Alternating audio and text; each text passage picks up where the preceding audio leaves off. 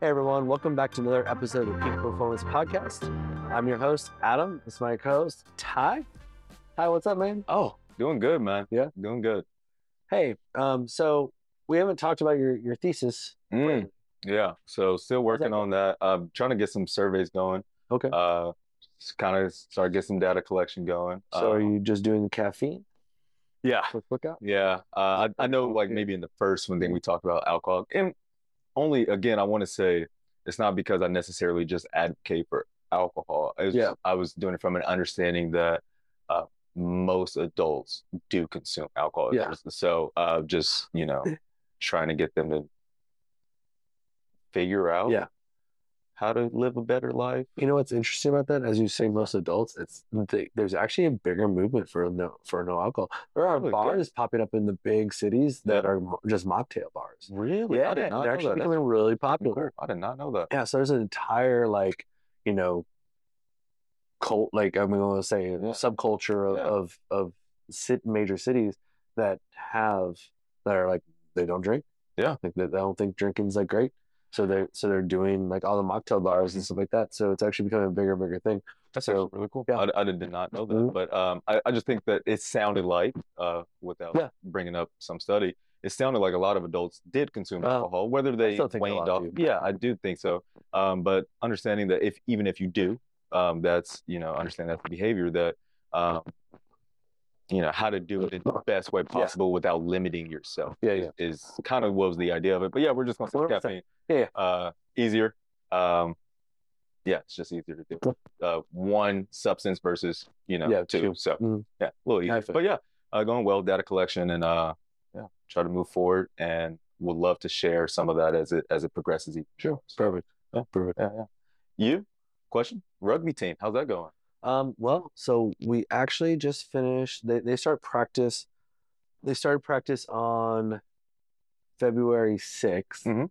Um, so we're done. We're already done with the Tuesday Thursday trainings. We Yeah. started picking up uh, Wednesday trainings. So in Mhm. between, um, so When you say practice, like skill, like, like, they they actually they actually are practice. having team Okay, practices. okay, So okay. so the the workouts were originally in place of their practices to keep some of them off season schedule. Yeah, off season Sure. like, tra- like training. Um, but they they were enjoying it enough. I offered to just move to Wednesdays. Yeah. You know, one to help keep strength and conditioning going Yeah. and stuff like that for them. Um, work on more athleticism. You know, because I'm going to incorporate I'm incorporating more um, full body workouts with that Starting to be a bigger fan of those. where we have uh, yeah i think i think they're really good it's just contextual but especially for athletics i think so Mm. uh, um, teaching you know bracing while still be able to pro- you know produce force Mhm. like you know and actually utilizing you know the kinetic chain Yeah. like through movements through running through like all the like things pre-engage your body. Like, keep- yeah, yes, like yes. keeping tension so we're actually transferring force into the ground really you know so we're actually able to you know strengthening their necks and all, all Yeah, yeah. I so, love. I so yeah, that. trying to like hit everything in one one exercise, and I have a few of them that are doing um, one-on-one sessions with me, Nice. you know, as well. They went a little bit deeper, yeah, which is so awesome. I, mm. I was only thinking because I had someone, don't remember when, it was actually a few weeks ago. Uh, someone, they didn't know, you know, that we had the have these podcast talk. At the time, it was somebody I just met. And I remember we were just having a conversation. They were like, Did you know that Springfield has a rugby team? I was like, Well, actually, yeah, yeah, I do. Yeah, I know the guy. So uh just want, was Yeah. curious, hoping everything's going well with Yeah, that everything's going- staying motivated, Yep. energetic. Yeah, but everything's going really well. You know, the like, um, you know, still had a really pretty good turnout overall. Awesome. Like towards the end, like things, get, people's schedules get busy and stuff Yeah. like that. But yeah, so Okay. I mean, I mean, I'm interested to see how their season starts going. Mhm. And um, my biggest thing is you know trying to get them stronger, but also injury prevention, um, Huge. and whatnot. So Huge. So that was, that's how we always, we're basing everything, and that's how we're going to continue, you know, programming. Especially Love since it. it's only once a week. Yeah. like that's going to be the biggest thing. But you Right. know, I have multiple guys that are already like they have better shoulder mobility and hip Yeah. mobility. They don't hurt as much. Like interesting to know. see it translate Mhm. into their uh Yep. their specific sport. So that's awesome. I'm glad that they're in season now and Yeah. uh like I said, sound like they're still staying motivated Yeah. one on one sessions and continuing to look for that. So one hundred percent, one hundred percent. awesome. Um, yeah. So so today I think we're going to be talking about some uh, hypertrophy training. You know, for all of our um, bodybuilders Yeah. or you know people like aesthetic like Yeah. you know physique development type people Absolutely. um so those who don't know, hypertrophy is just muscle growth, uh, building the size of muscle. Yep. Yeah. Just if you weren't grow, with growing muscle tissue growing tissue. Yeah. growing muscle tissue Absolutely. um yeah Fancy so all right Yeah. um so one i wanted to cover first are you familiar like with the old term some of the old theories like sarcoplasmic hypertrophy theory versus myofibril hypertrophy theory More familiar with the myofibril. Yeah. But uh, remind me. So you know, so so the, the the theories, and we, we now know them not to really be like like A hundred accurate. percent. Yeah, but well, you know, so There's always interesting because there's some truth in it. well, there, there's some truth, and it it's what's led us to where we are now. Yes. right. Gives us a point. So you know, myofibril was you know the theory that there was the dense core, the dense muscle, and where you got your strength from, Mhm. and so training a certain rep range or whatever, like certain training would grow would would increase that strength and Yes. of overall. And then sarcoplasmic was the the theory that you had the this fluid filled sacs around the, the the cells, you know, filled with fluid sarcoplasm. And when you trained at higher rep ranges or whatever, you got got the pump, like Mm, you're okay. breaking those sacs open, Sure. Yeah. and then your body was going back in and repairing them bigger. That's where you got more muscle tissue from. interesting. Right. Yeah. Okay. And so, so I think that's really important to you know talk about those as we move forward, so that whenever we start bringing up, you know, the new like the newest stuff and how Where do Like- we get from that? exactly, exactly That was the foundation for it. that was some yeah. a lot of the hy- Mhm. hypertrophy, where the training theories that we're seeing today. This I mean this was you know ten you know this was being talked about 10, 12 years ago when I first started lifting and stuff. Yeah. So that's the stuff that I got introduced to, and I'm like, oh, like this is the way it works. Like Yeah. thinking that I knew. Mhm. and this and you know for me it's like well i knew or i thought i knew Mm. but now i know i didn't know I'll tell you what, yeah, science will tell you, yeah, and that I think that's just science. Uh, if you if you have studied science to Mhm. any degree, you have to be open to being wrong. Yeah. uh, because things are going to change as we get Mhm. new data. So yeah, you're going to have to be you're going to have to be able to go back and say, no, I was wrong there, uh, as we have seen Mm. from previous data. So And- I think that's just natural. and that's i think um people get stuck in what they believe or what they what especially i think as coaches a lot of coaches are told something they learn something a certain way and that's what they have propagated out to their clients Mhm. well the most people want to be the expert Mhm. like that they want their client clients to think that they are the expert like the person that everyone should be training with Yeah. right okay cool i get that Sure. so they don't they get stuck in Set ways. set ways exactly Mhm. Because they don't want to come back and be like actually i was wrong Yeah, it's hard. to admit. For, Yeah. for some individual, if you've never had to do it Mhm. before, it's it's almost a pride thing. it, what is you know it's our like because our our egos Mm. we could should have talked about this on the last episode ego yeah. you know you know um get hurt and we you know but we take pride in in our ability to to know or to have knowledge and it's like well knowledge is ever changing Yeah. so you know when you talk about hypertrophy Mhm. how are you all like are you all are you in your programs Yes. like within school Yep. within college are you because you're in your master's degree Yes, sir. um, but even in maybe in your bachelor's Yeah. studies, were you how are you taught as far as hypertrophy, Uh, or did they actually break? Did they actually, when you're tra- talking about training principles, did they break it down into more athletic training, hypertrophy training? And there is a difference. Yeah, There is a difference between different training styles and things like this. There's not one size fits all. But hypertrophy, like bodybuilding, does not train athletics better, and athletics does not necessarily train bodybuilding better. I think there is a They're there's- Yeah, in, they're interwound, inter, intertwined. But so how did how did they Absolutely. differentiate that, or did they? they did. So the biggest thing they taught us that uh, things are a lot broader than what you think they are. So uh, for they did break it down like typically this was viewed, and we kind of talked a little bit about some of the how it used to be. So typically they'll say like, so if you're doing strength training, like your rep ranges is like uh, maybe like one to 3 Uh-huh. right? Uh, and they like that general rule set. And yes, you hear like a lot of general rule sets of hypertrophy training is okay, we're going to do eight to 12 Mhm. Uh, but we especially like towards the end of my undergraduate heading into masters, uh, we talked a lot about that hypertrophy specifically uh, is a lot more fluid than that, meaning that it could it can happen between anywhere between one sets and 33 sets. Mhm. So it's a lot. It's not just Yeah. eight to 12. It's not just this, you know, this this hard 12 is the cap, right? Yeah. Because a Mhm. lot of times you hear people say uh, what was previously learned that um, anything over 12, they're like, oh, that's endurance training. Yeah. Mm-hmm. You immediately enter endurance training. Well.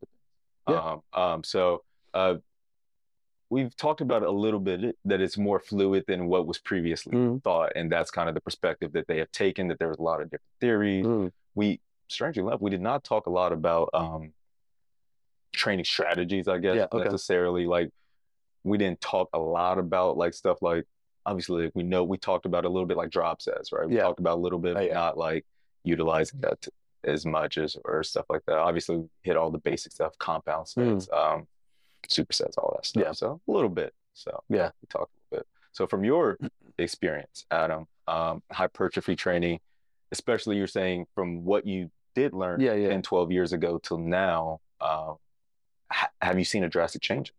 So one of the things that I, I've noticed is, you know, yeah, we have like so let's let's break it down into like, you know, fast twitch, slow twitch muscle fibers and stuff. Like like what is there?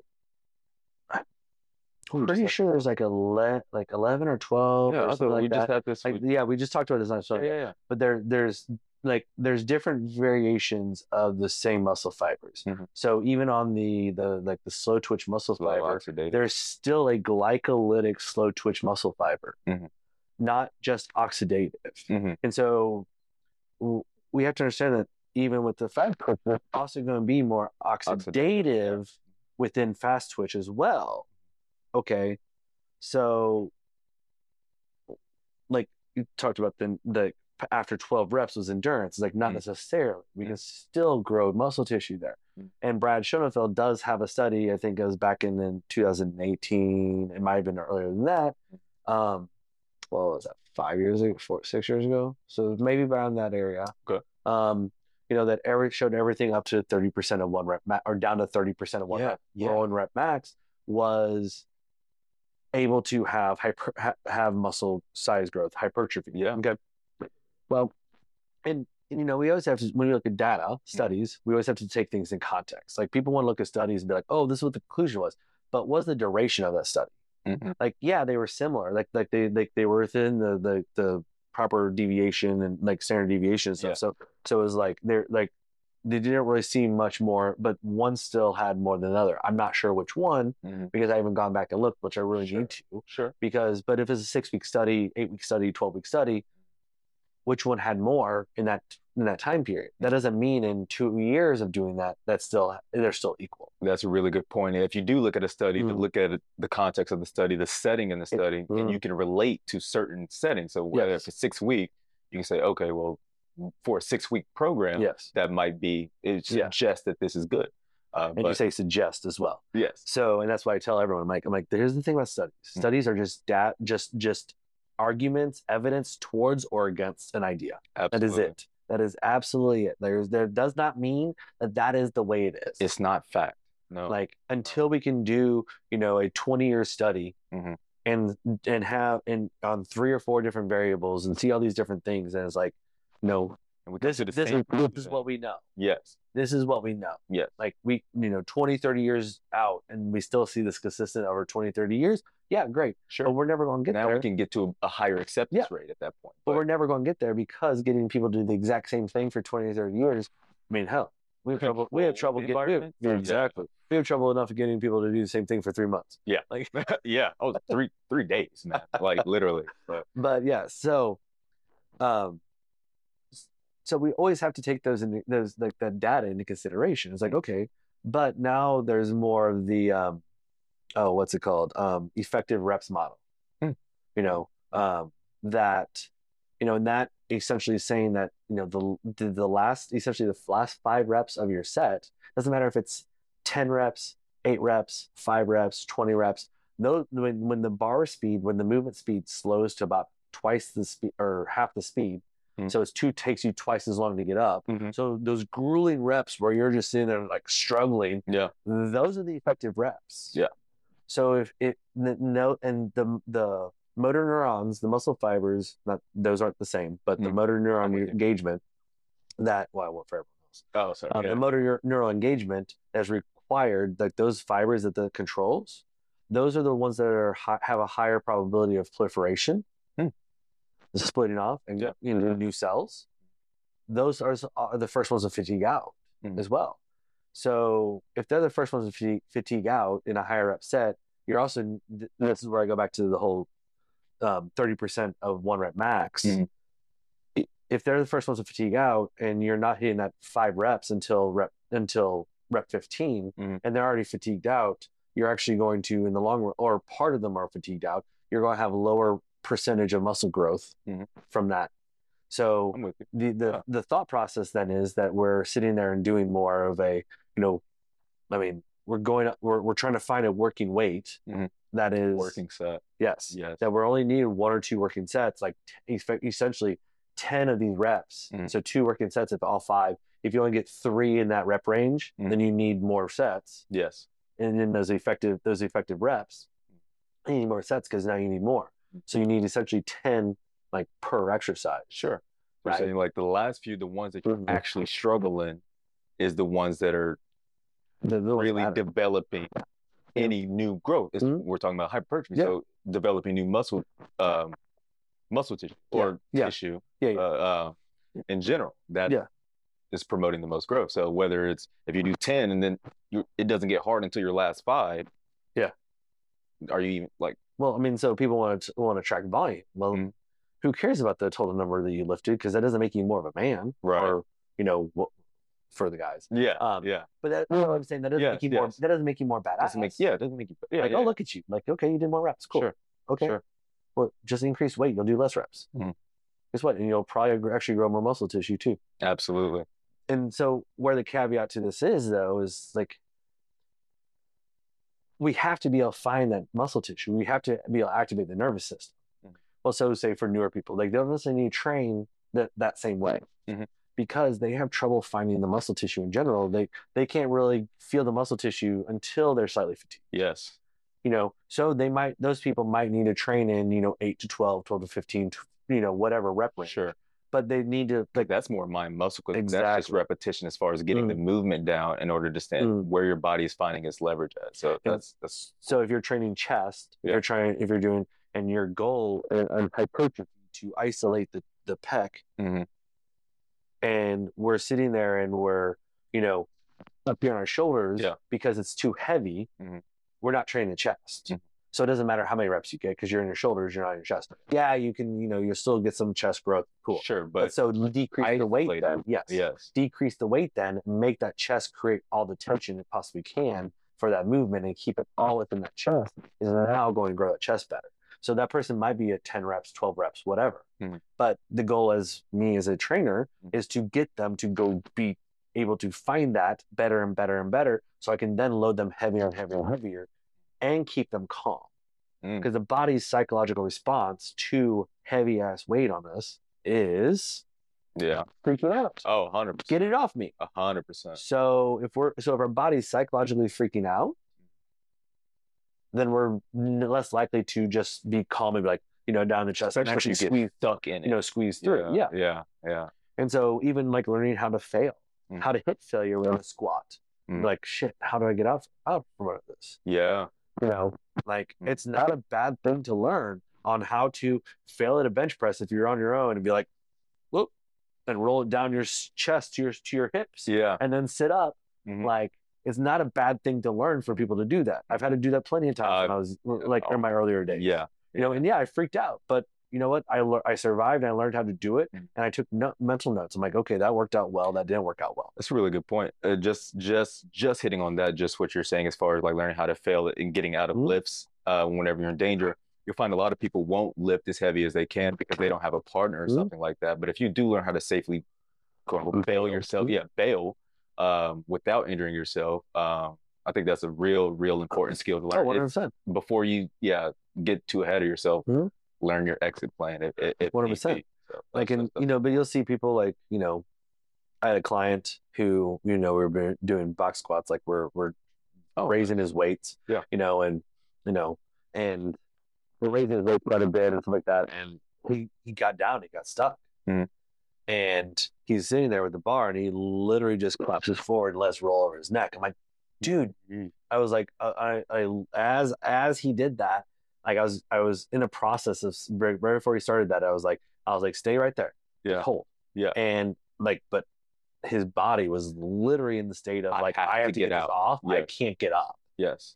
I was going to come pick it up, like, Mhm. like come up because the box is big. I couldn't like necessarily stand behind him. Right. And Right. he was he was in a safe position, right?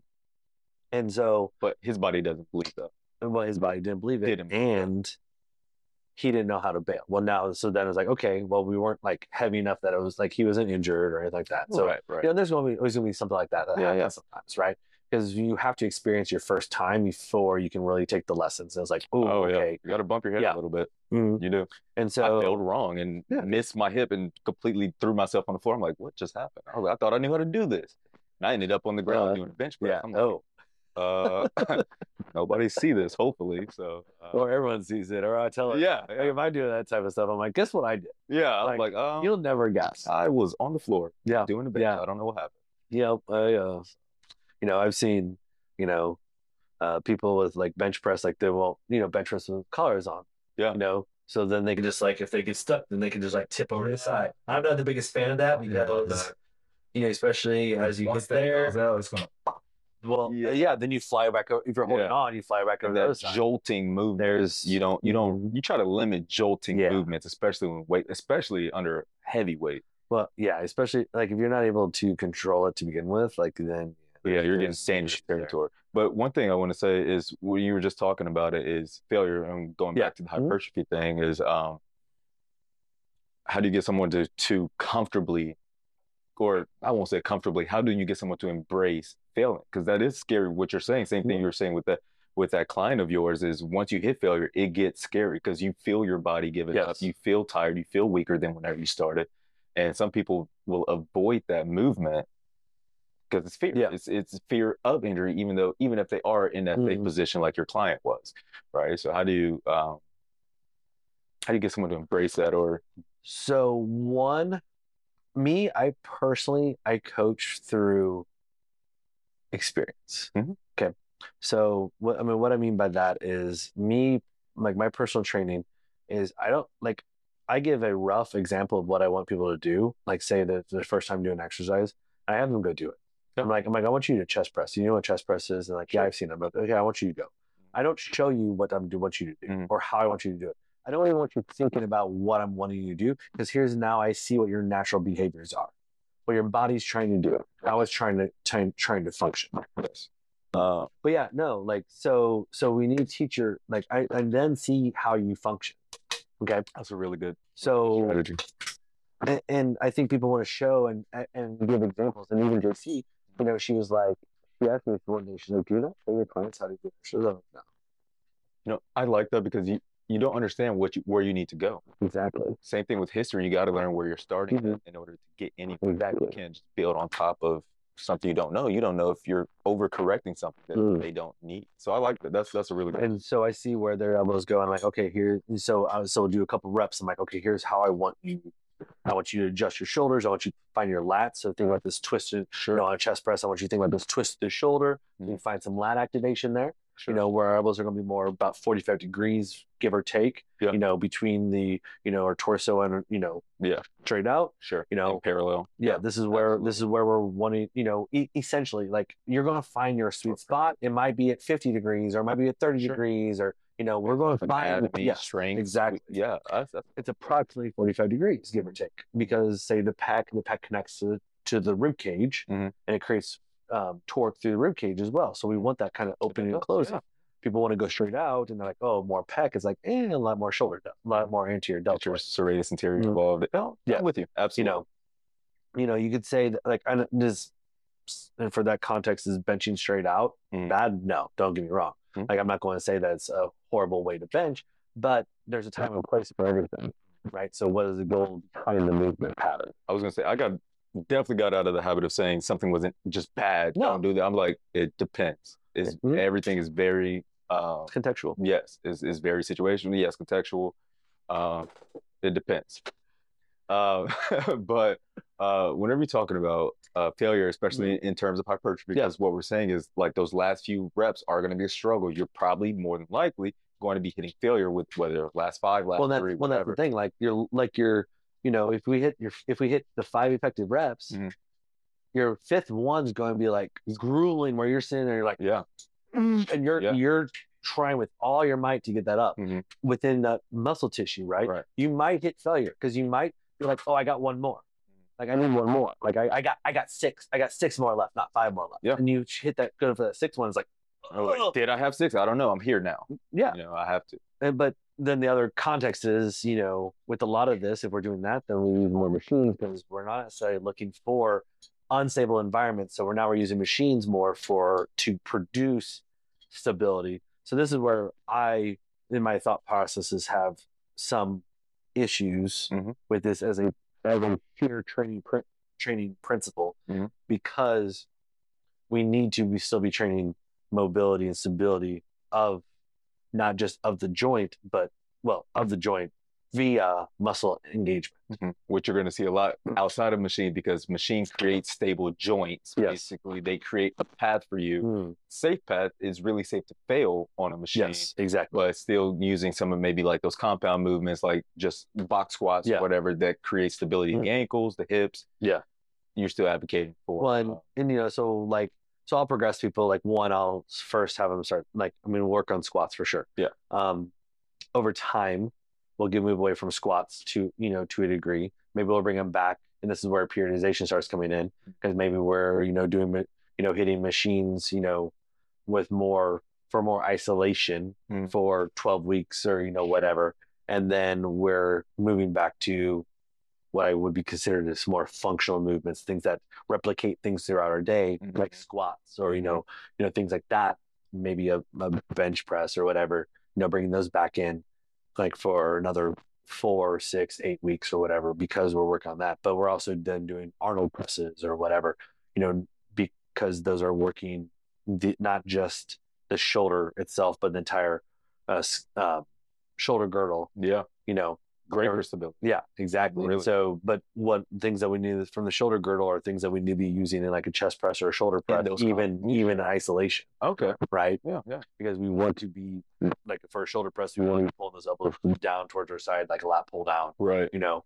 And you know, we don't necessarily want them out here. We want them mm. slightly up and forward. So that you can engage muscles that are helping you stabilize Yes. or neutralize the movement But- that's going to mm. increase the actual goal. Yes. Okay. And so, but I think the the the effective reps model has is is probably the the best thing that we we're seeing within hypertrophy itself.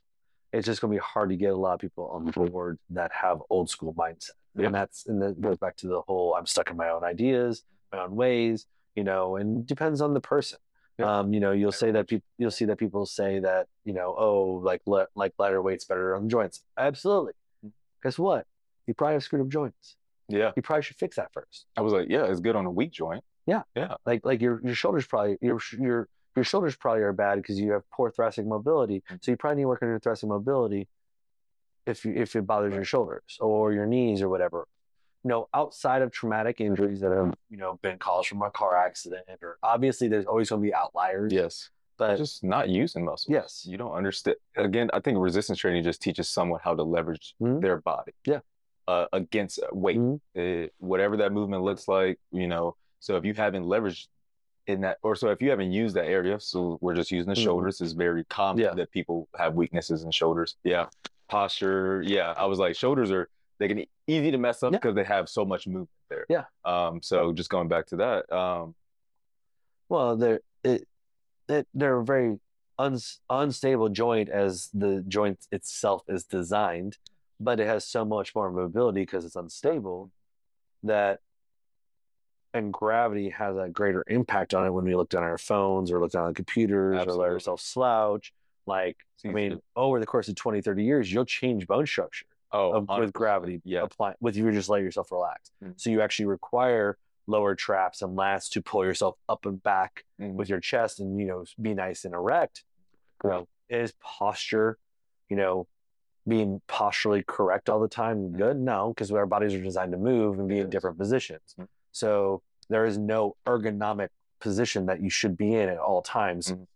Yeah, if you think I'm No. walking around with they, the old trick was like, uh, feel like you pick your shoulders up, roll them Yeah. back, and then set them down. If I Mhm. walk around like that, I'm probably going to create another weakness somewhere. Yeah. So Well, you, you do. I mean, yeah, you know, like, if, so if you're never in a position, you can't be strong in that position. Yeah.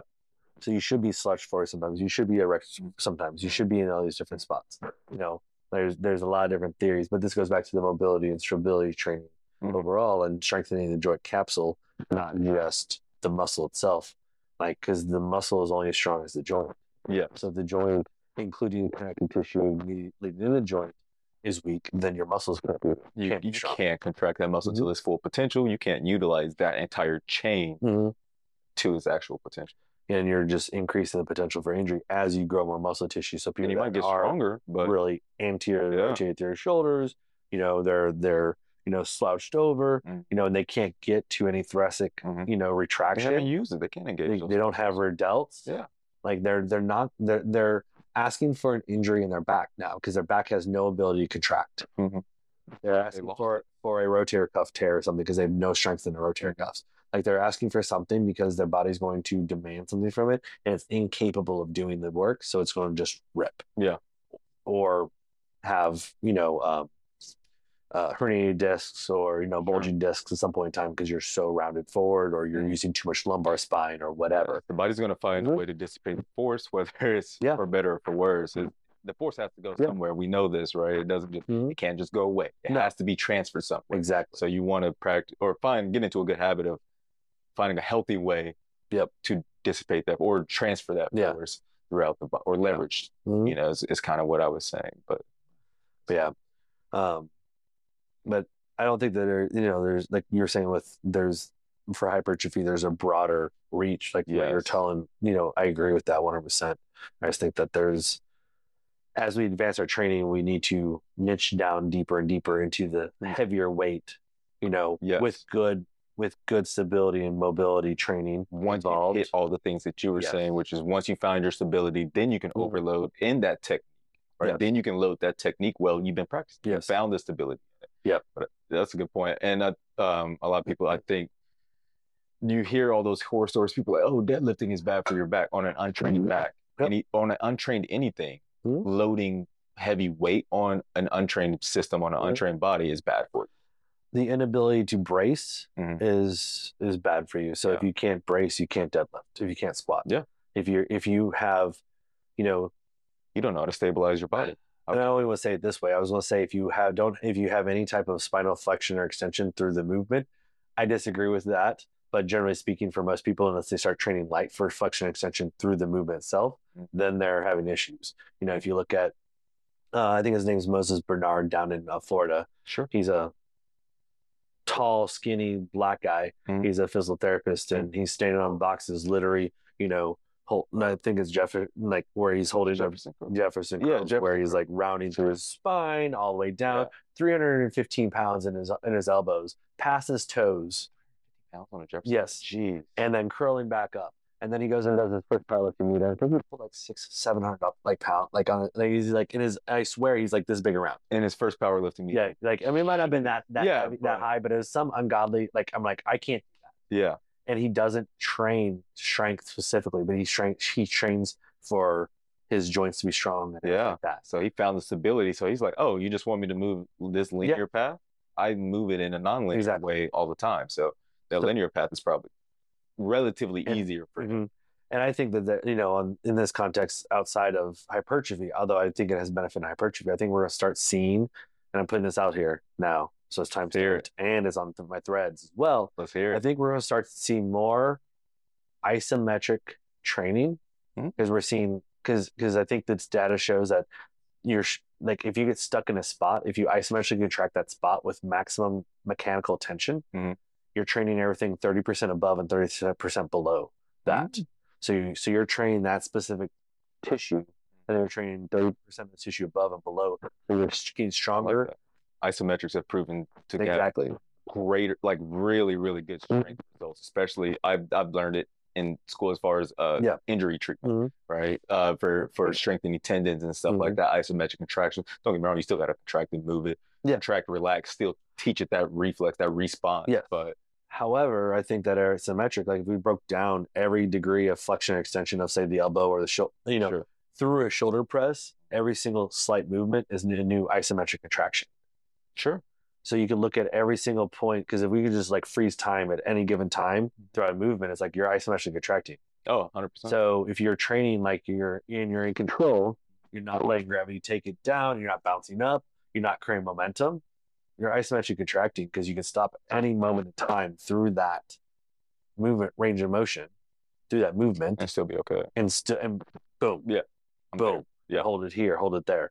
So you're then increasing overall joint stability, joint or joint integrity. Mm. Um, we'll just call it that as a blanket statement. Yeah. The integrity of the joints, which then trans- translates to more strength. Which more strength creates more mechanical tension, and mechanical tension is the driver for hypertrophy. Oh, absolutely. Time under tension is what you hear. The uh, Uh, well, time under tension is going to be different than mechanical tension. you're talking about the amount of Time under tension, mechanical like work done. yes, Oh, okay. the actual tension that that, mu- that muscle is producing. So the more mechanical, the more tension we can produce. So time under tension would be like, oh, I can put, you know, I can go. eccentrics, I yeah, that doesn't mean that you're producing more tension. You're just having the same amount of tension for more a time of activation. Yes. Same amount of force under Yes. a longer duration. So if you have more force, More mechanical strength overall top number. be yes, yes, um, that's because that that's what's going to cause those muscle fibers to need to have the need to proliferate and grow. So then you're growing more tissue there because due to more a higher stimulus and mechanical tension. Okay. I'm with you. Absolutely. Absolutely. And so that's where time under tension is kind of right, but But still, really. it can be It's- broken down it- into its own Yes, it's a it's a smaller category. thing. Yes. And then you had brought and last thing I want to cover before we move on to the question of the yeah. day. Question. Um, you brought up drop sets and supersets and things. yeah. So those are great. However, those are just um, Strategies. s- those are just um, set intensifiers, right? Mhm. That we're looking at managing central nervous system fatigue because Mhm. for us to recruit the, the the deepest muscle fibers that are more likely to grow, Mhm. we need to be recovered. So we actually are looking for high recovery times: two minutes, three minutes, eight minutes, ten minutes, Mhm. whatever it takes for you to do that next set. Mhm. As Jace would say, to Mhm. fight a bear. Yeah. Yeah. We're just Jace, TM. I know, right? TM. J- Yeah, we got you, Jace. TM. you brought up drop sets and supersets and things. yeah. So those are Yeah. Now he's here. uh, but yeah, so so more more rest is not necessarily wor- worse. No. Like pe- like, but the old school was less rest. Right. Sixty Intensity. second rest, ninety second Yeah, rest intensity. max, go. Yeah. You know, because they were chasing the pump. The pump is not beneficial for our growth Overall as muscle well. No. because that's central nervous central nervous system fatigue. So we're we're inhibiting our ability to actually activate Mhm. and fire those muscle fibers that we need to fire to grow. Mhm. So all the things that a lot of the things that we use as metrics for like oh look at my pump or uh, like I feel sore or whatever Mhm. those you're going to feel less sore when you train heavy too. Yeah. You're, you're actually you know you're doing less overall total volume because volume is not the driver of growth. You can say You can maybe volume of effective it. reps Yeah. would be could be a driver of Yeah. growth. But just sheer volume. Yeah. But sheer volume, no. No, I can lift ten pounds, you know, a thousand times throughout the day, and, And it won't happen. you know, and The it's not- growth is in the last hundred or whatever, Yeah, the last exactly. 50 that really I barely feel like I Exactly. can move. So yeah, you can use five pounds. Yeah. It'll take you walk, get there. So you don't need all that volume. Yeah. Do you have anything else you want to cover on this topic before we hop off? Not not not not not to mind right now. If Okay. anybody has any comments Yeah. or that's been said, I'm willing to open up more Yeah. conversation for it. For sure. If anyone has any anything else to add to this, Yeah. you, if you agree or disagree, like let us know. Yeah. Let us know in the comments. Love to have Um, a talk. Exactly. Yeah, exactly. love You know, if you if you have other data that we ha- don't have that you think we should see, by all means, send it over. Let's let us read to it or, or read read to it, Read to it. read it, and we can come back. You know, we'll come back on and be like, hey, actually, like here's some new data that we did. You Would know, love to. All I said in the beginning, yeah, you gotta be gotta be comfortable being open minded Yeah. being wrong. So uh, collect as much data as you can, but there's always a chance that you miss something. So Yeah, exactly. happens. Um, so, um, for our final thing, um, Caitlin, for our question of the day, she had asked about working out fasted or not fasted. Mm. She prefers to work out fasted. Um, she wanted to know our thoughts on it. My biggest thing is I, I hear it a lot uh, that people fast and then go work out. I know people who do it and they swear by it. So my thing from personally, I say uh, listen to your body at all times. Uh, if you feel like your performance is is waning or you're not lifting as heavy, you're feeling too fatigued to finish your your sets, maybe it's not for you. But Yeah. um, depends on the person. I, I really do think, but always go back. In my perspective, always go back and listen to your body. One hundred percent. I also want to emphasize like, w- what's your goal? Mhm. What's your goal? So training fasted, if you're in a diet phase, Mhm. is not necessarily going to be better for Diet as in lower calories. yeah. If you're actually dieting, Deficit. Yes. yes, and you're in a caloric deficit. Yes. Yes. That's why I talk about phases. So muscle, Absolutely. lean, lean tissue growth phase, diet phase, Absolutely. weight loss I'm with you. phase. You know, um, but if you're in a, in a weight loss phase, um, is not going to be advantageous necessarily for because you're already probably low lower calorie and you're also going to maybe be slightly glycogen depleted. So it's not going to be necessarily best for long term adhere or uh, muscle maintenance, maintain as much muscle tissue as possible. Mhm. So Probably sacrifice a bit of. it. there's there's the possible. Mm. Um, I to say probable because I still I believe that there's mechanisms that we don't really see that we don't really know about yet Oh, yeah, are going on um, that help prevent some of that in a short term. I think we start seeing that more long term. Mm. So um, I do advocate personally for people. You know, I, I have a lot of my clients doing like a 24 hour fast, like once a week or once every two Oh, weeks sure. and stuff like that. And it's usually on their off days, but they're not. You know, but if they train on those days, it's like, hey, don't. You know, you're you- you'll be fine. Like you're not going to tear down that much tissue. However, if you're in bodybuilding Mm. and you're trying to grow as much muscle tissue or whatever, then by all means.